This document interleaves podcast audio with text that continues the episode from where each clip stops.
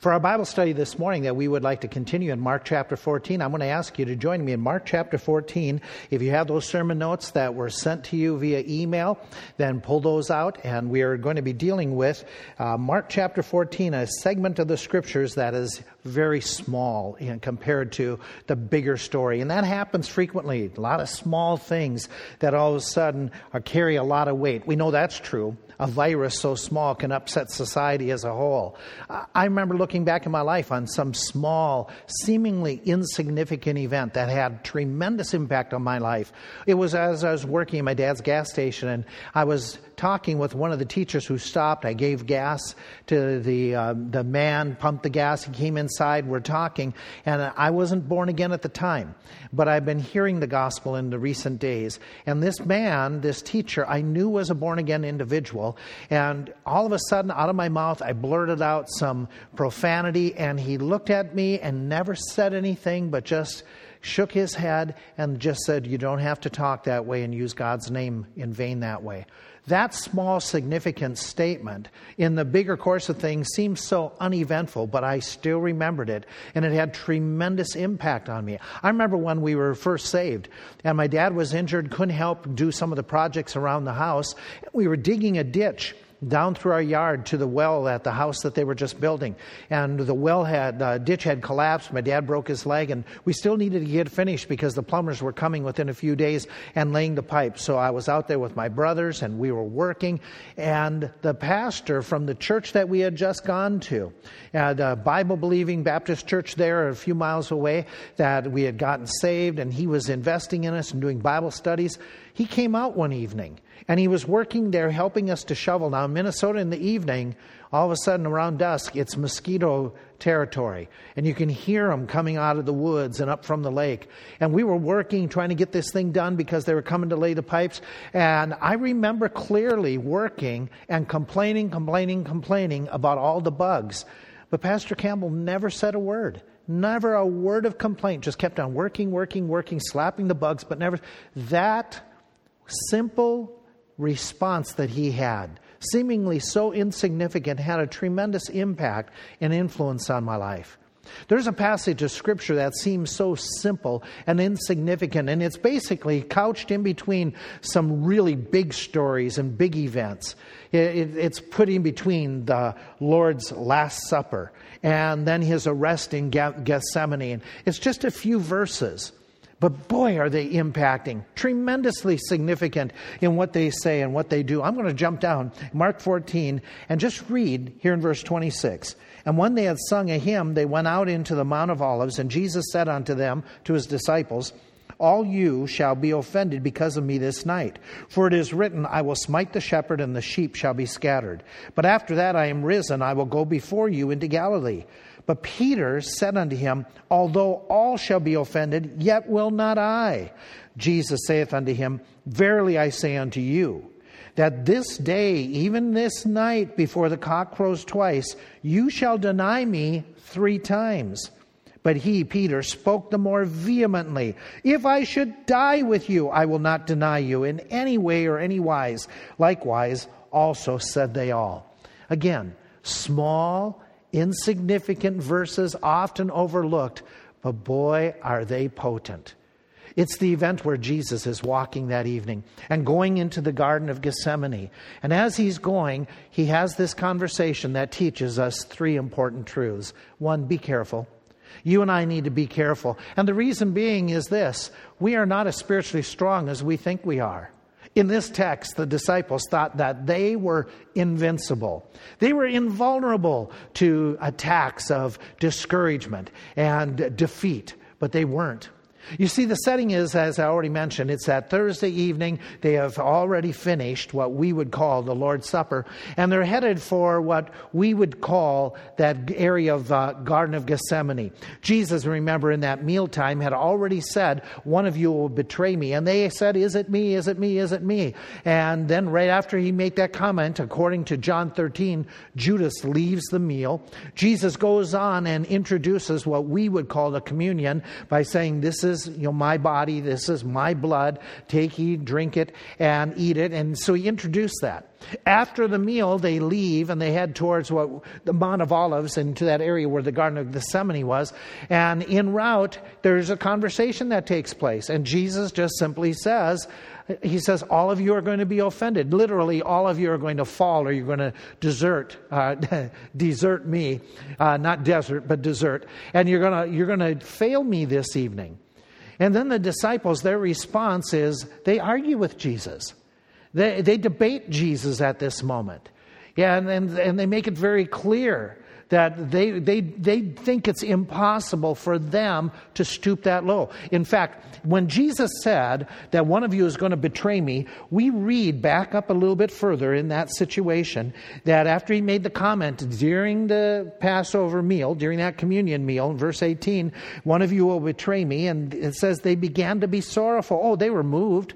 They were emotionally grieved that Jesus would betray, that one of them in the room could betray. But then their response was, Is it I? Is it I? And in the original language, it's very clear that none of them expected a positive answer.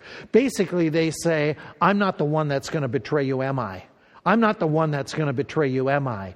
And they all were fairly confident that it was somebody else, but it wasn't one of them.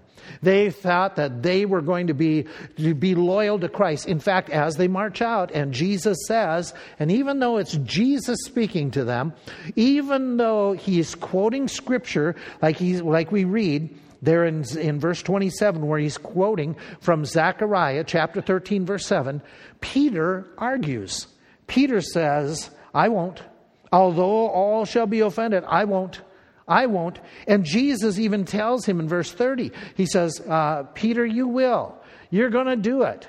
And, and, Peter says, No, I won't. I'm spiritually stronger than the others. Although I, I, I, can accept, Jesus, that these others would probably stumble and fall, yet not I. In fact, I'm going to die with you. I, I will never fail you in any way, shape, or form.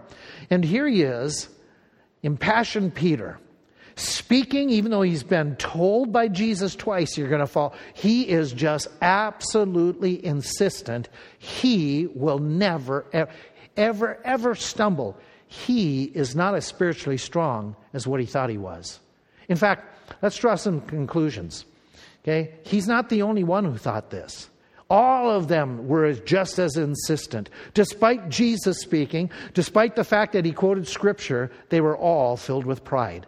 Personal pride that said to them that we are spiritually stronger than what we really are. Hey, can I suggest this to you to think this through? Pride often keeps us from acknowledging our own flaws, our own weaknesses. Let me suggest something else. Pride often keeps us from quickly yielding to the Lord, quickly doing what He says or accepting what He has said. Let me give you a third thought. Pride tends to lead us to insist on our own way of thinking. Huh. Think about what happens in our homes. There might be some of those conflicts, those disruptions, those tensions. Usually they come because we're insistent on our way and not listening to what others may be saying. We learn another lesson. Pride leads us to find fault in others while blinding us to our own faults. Hmm. Didn't Jesus talk about being careful? That you see the splinter in somebody's eyes, but you don't see the beam in your own eye? Pride is really dangerous. Pride is a problem. Uh, I mean, we could give example after example. How you might come home from work and you're talking about how you can't understand why the boss got so quickly upset and he raised his voice, and then just that moment you turn around and you yell at the kids and you stun them with your anger. You can see and criticize the boss, but what about you? Oh, we can easily.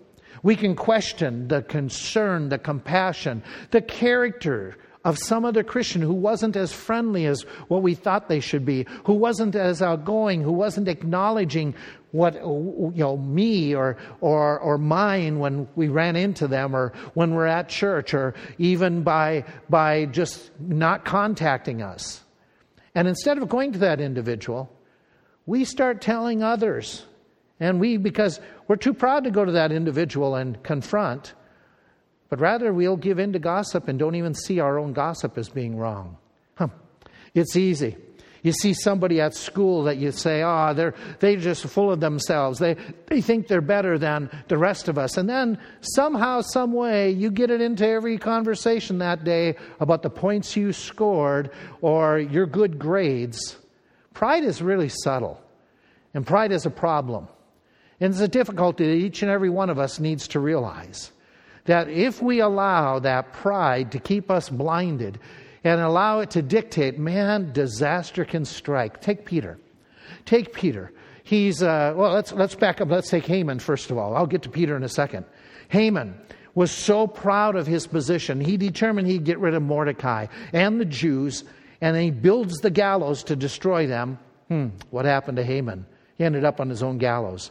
King Sennacherib comes and invades the Jewish territory. He says, I'm going to destroy Jerusalem.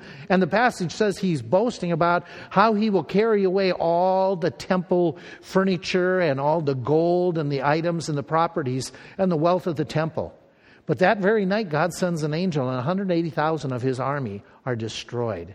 And now, thinking about Peter. Peter is saying, Lord, I'll never deny you. And Jesus even challenges him and he doesn't back down.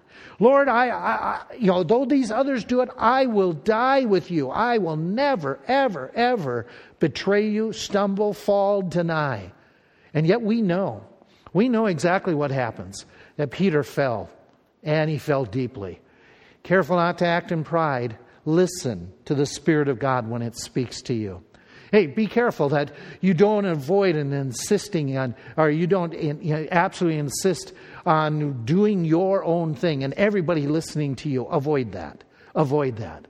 Learn to find the peaceful solutions between you and family members, neighbors, and put aside the pride. We need to be very careful that you and I don't assume that we've overcome and that we will never struggle with things that the Bible says all of us struggle with. We all struggle with our tongue, with our speech. We all struggle with our flesh. We all struggle with a critical attitude, a pompous attitude, a, uh, an attitude of judging others too quickly.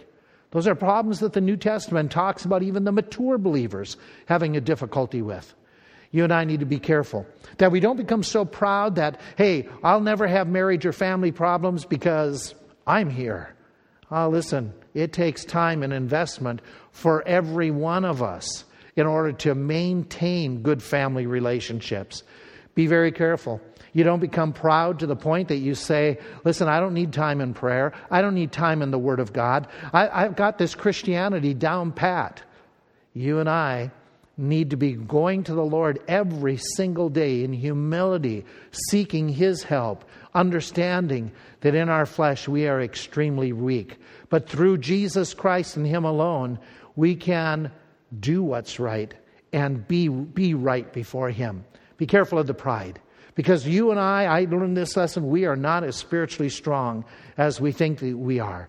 that simple lesson out of, out of this little few verses, but there's another one. Not only do we need to be careful, can I suggest this as well? Be confessing.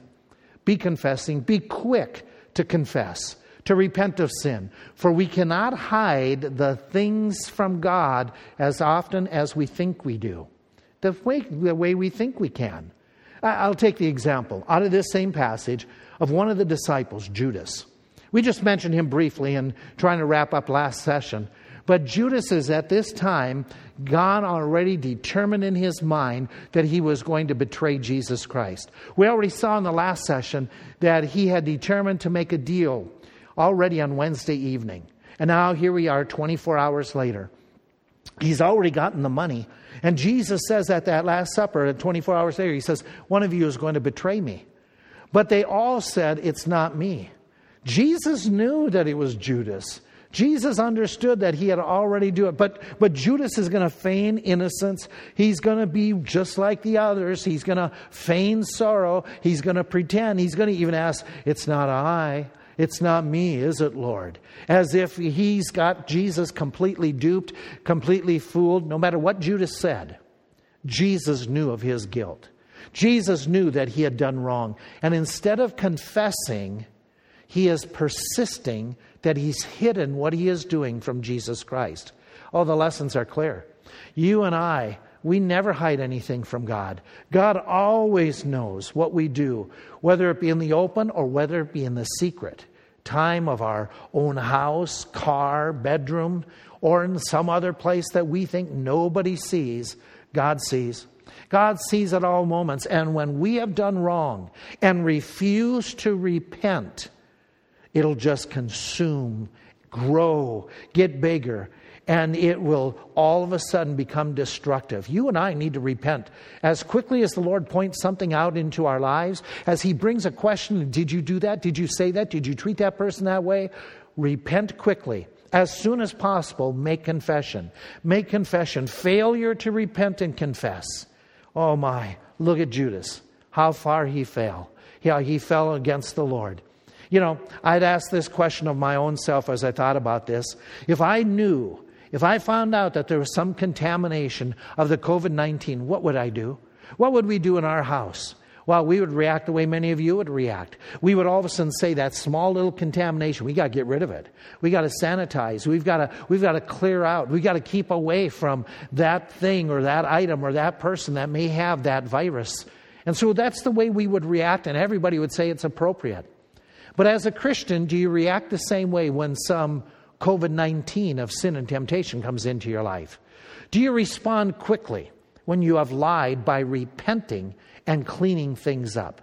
When all of a sudden you lost your temper because at home this week it got a little bit tense. Too close of quarters. Tension was growing. You're getting tired of each other and seeing only each other. And all of a sudden you spoke harshly to a sibling, to a child, to a parent. Did you repent? You need to we need to confess quickly. Oh, let me ask this. We're, we're now into a realm of doing a lot of communication on our computers, our laptops, our iPhones. We're doing a lot of things that, that are totally acceptable right now, spending a lot more time because of school or because of work that we're on those devices. But what happens while you're on those devices? And all of a sudden you're tempted to look at something that is inappropriate. Did you confess it? Did you repent of it? Did you respond quickly to get it out of your life? Oh, what about this? Things are getting tighter financially. People are getting laid off. Things are, things are all of a sudden down to one income or no work at all.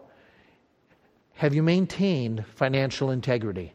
Are you still honest in what you are you, what you're dealing with, the way you're paying the bills, the way that you're reporting income, the way that you're having to handle some of the pressure and tension. Remain financially honest.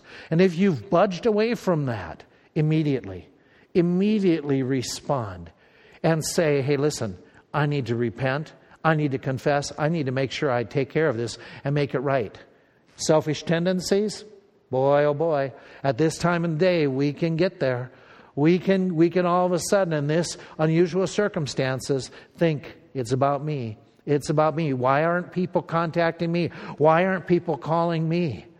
And, and woe is me. You confess that. You confess that selfishness, that pride immediately, and make sure you're right with God. Listen, be careful. Be careful. You and I are not as strong spiritually as we often think. Be confessing. We cannot hide things from God the way that we often think we do. But let me give you a third lesson here a simple lesson out of this text. And it goes this way You and I need to be close. Be close, for we need Christ much more than we often think we do.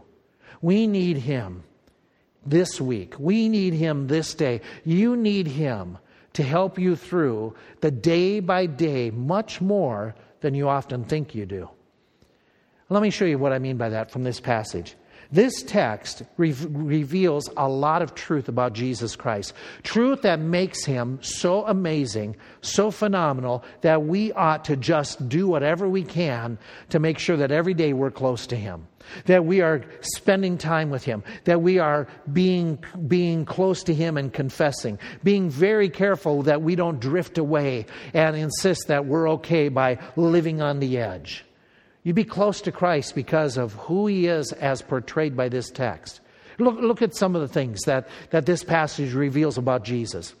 One of the things that it reveals in this very short account, but it reveals that is phenomenal, is that he is the one, the one who would experience the wrath of God for you and me. for our sins.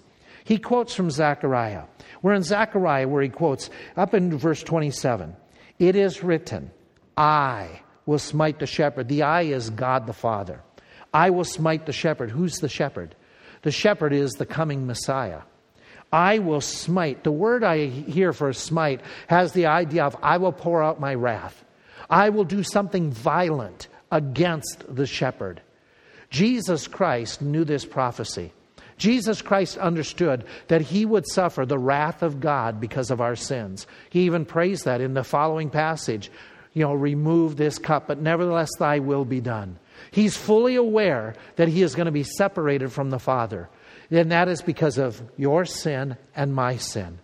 That he is going to all of a sudden take my lying, my cheating, my disobedience, your anger, your flare up of temper, your selfishness, your pride.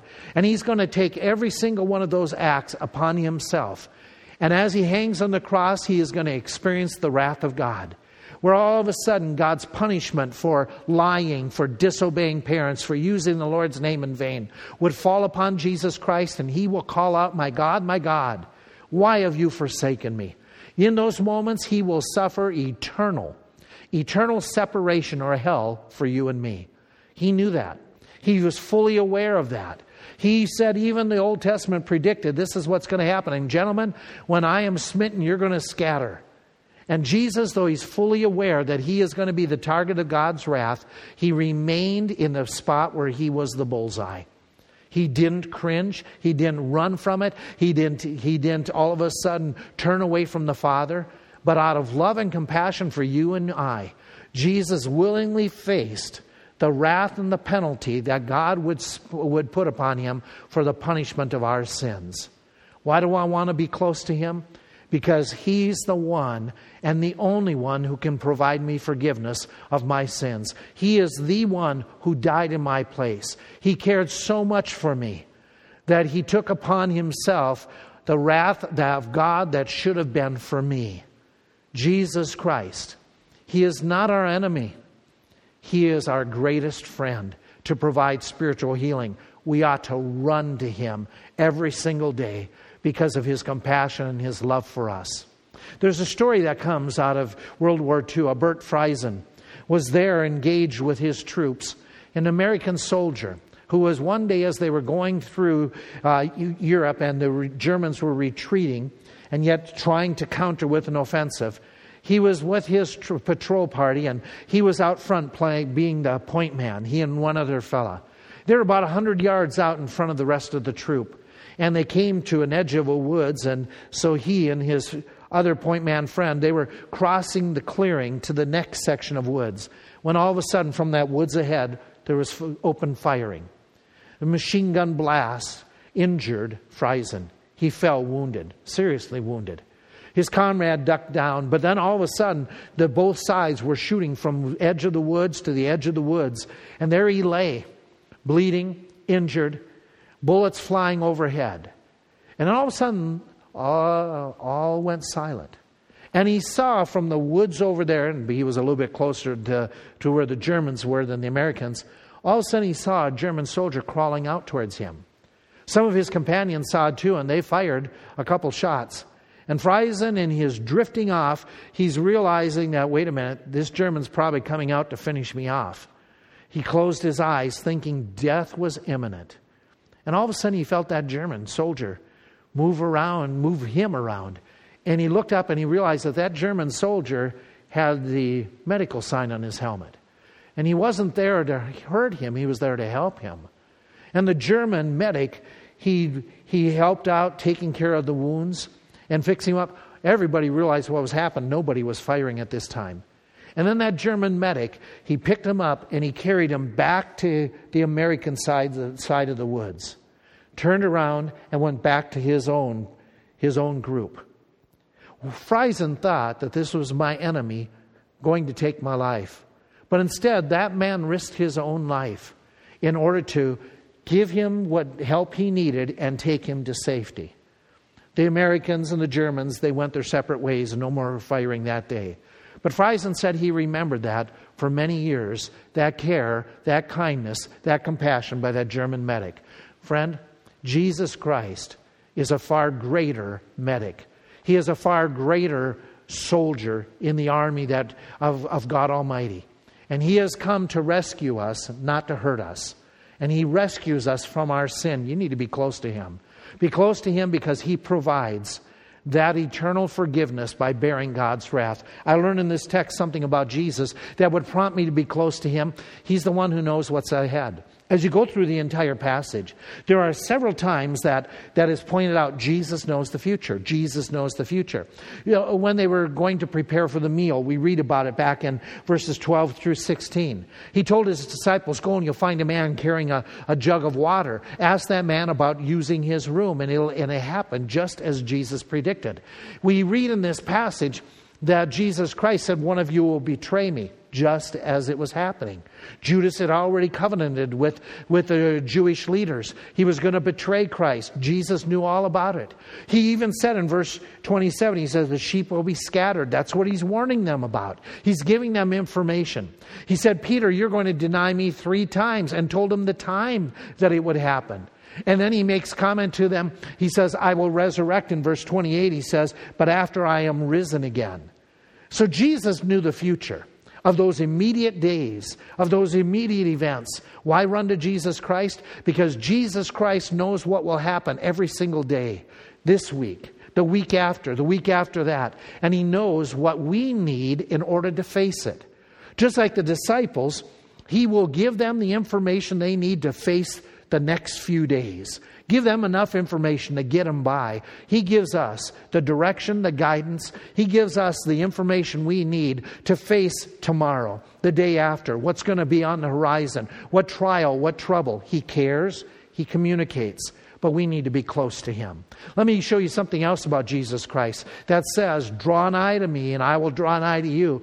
He's the one who cares enough to warn his disciples. He's the one that knew that they had problems, they had weaknesses. He knew that they would have coming temptations, and he warns them all about them. Isn't that what we read in the Word of God?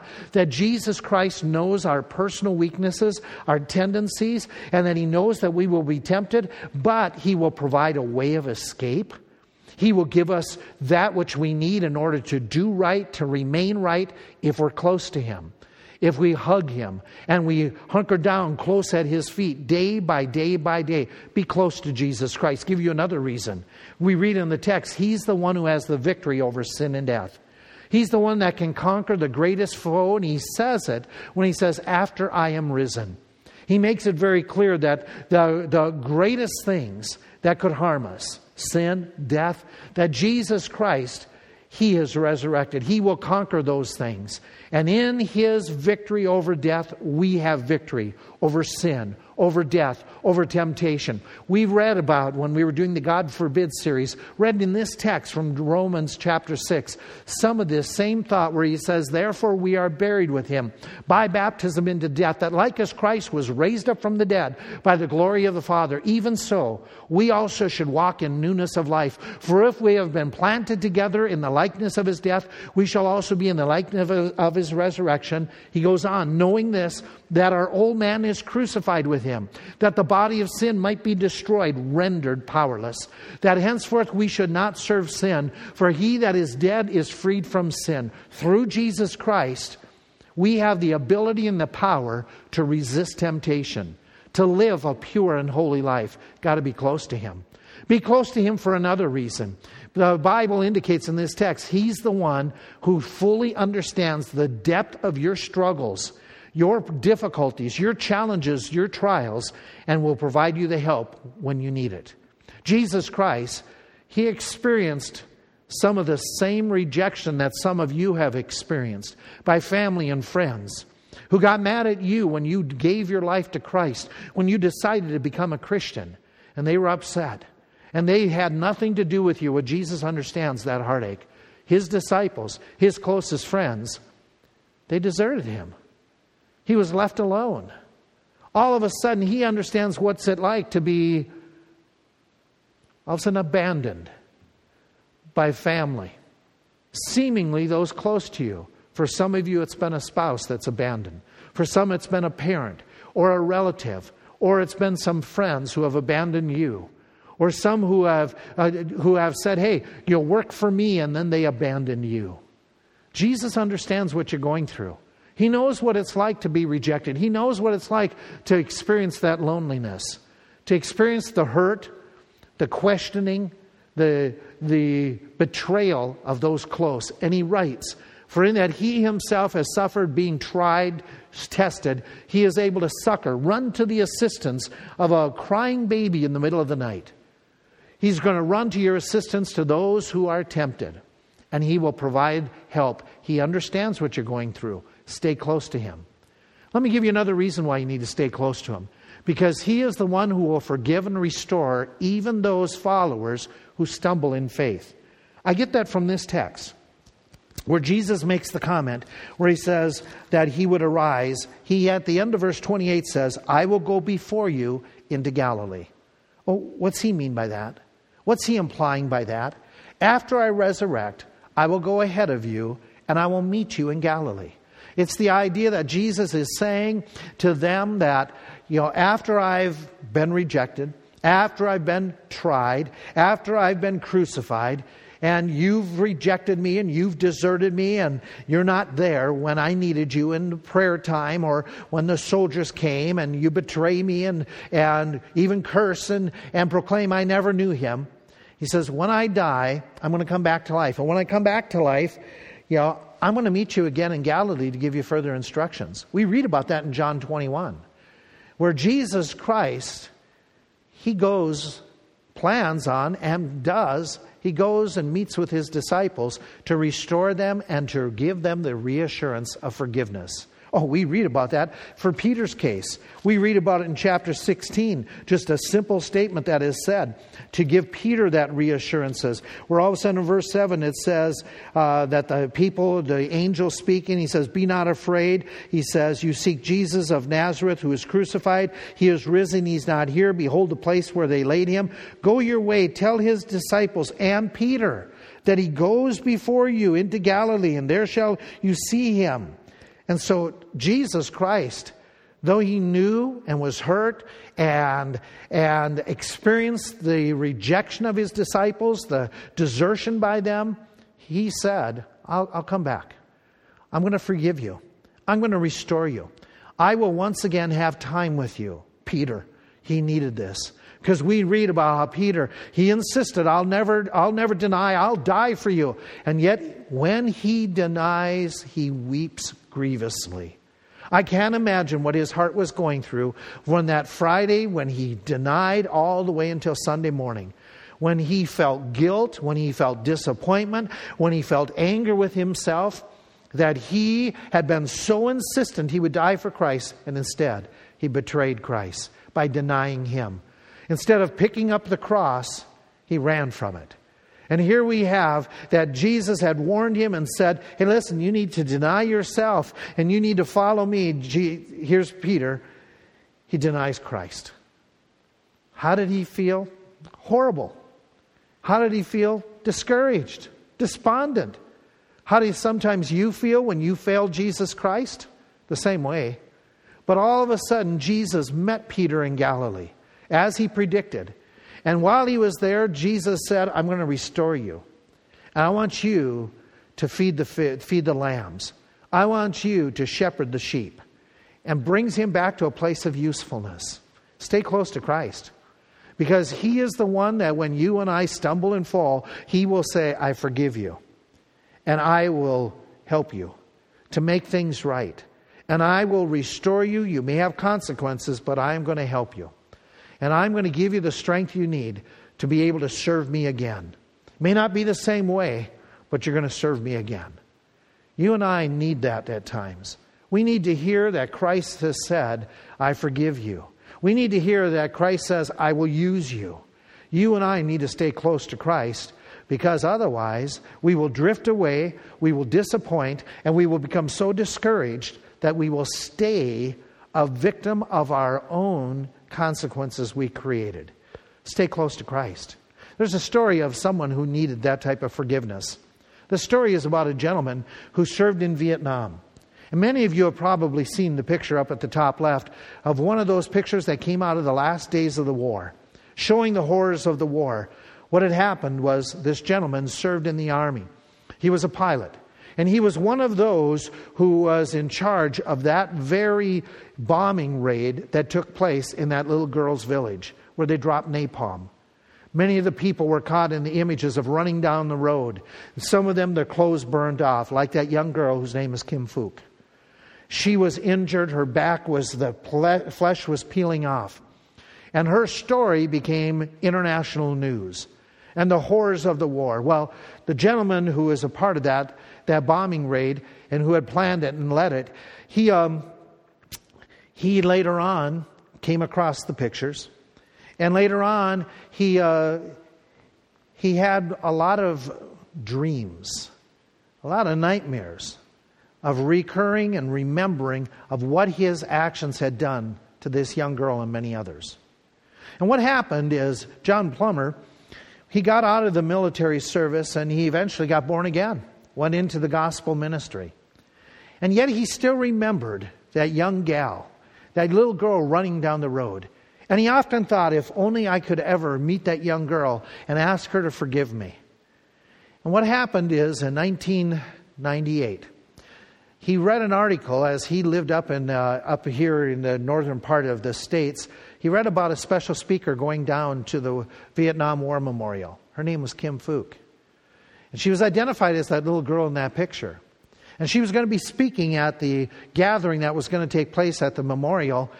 And so he, along with several others that he contacted who were in his bombing crew, they agreed that they wanted to go down there and if they could have the chance to meet her.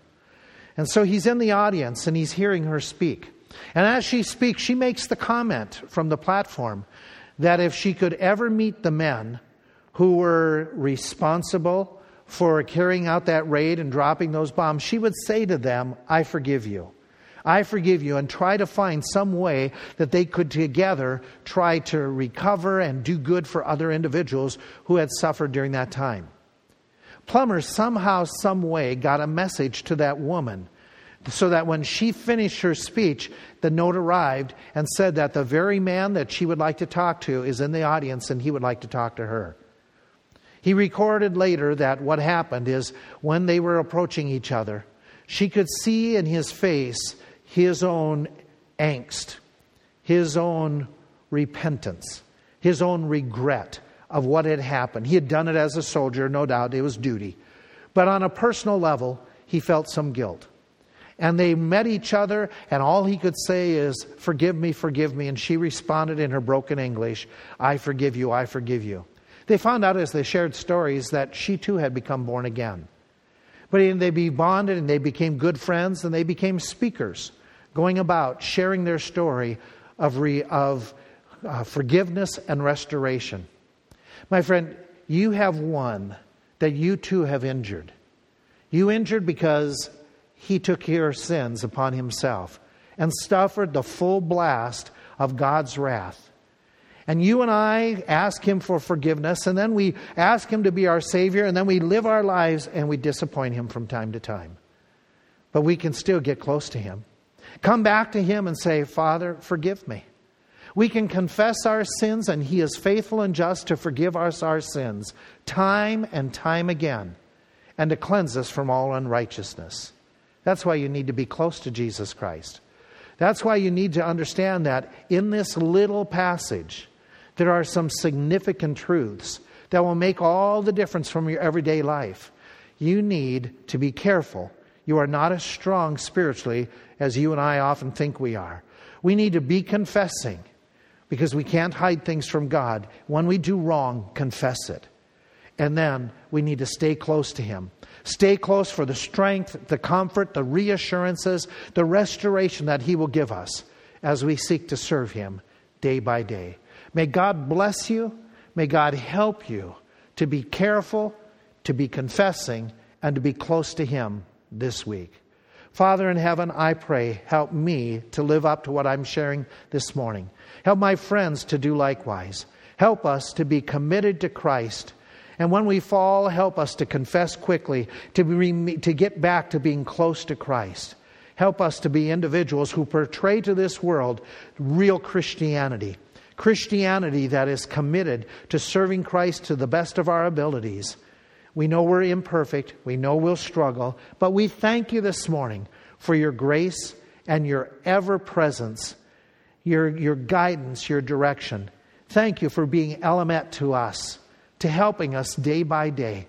Give us your assistance, give us your strength, give us your, your reassurances this week as we seek to serve you to the best of our abilities. I pray in Jesus' name.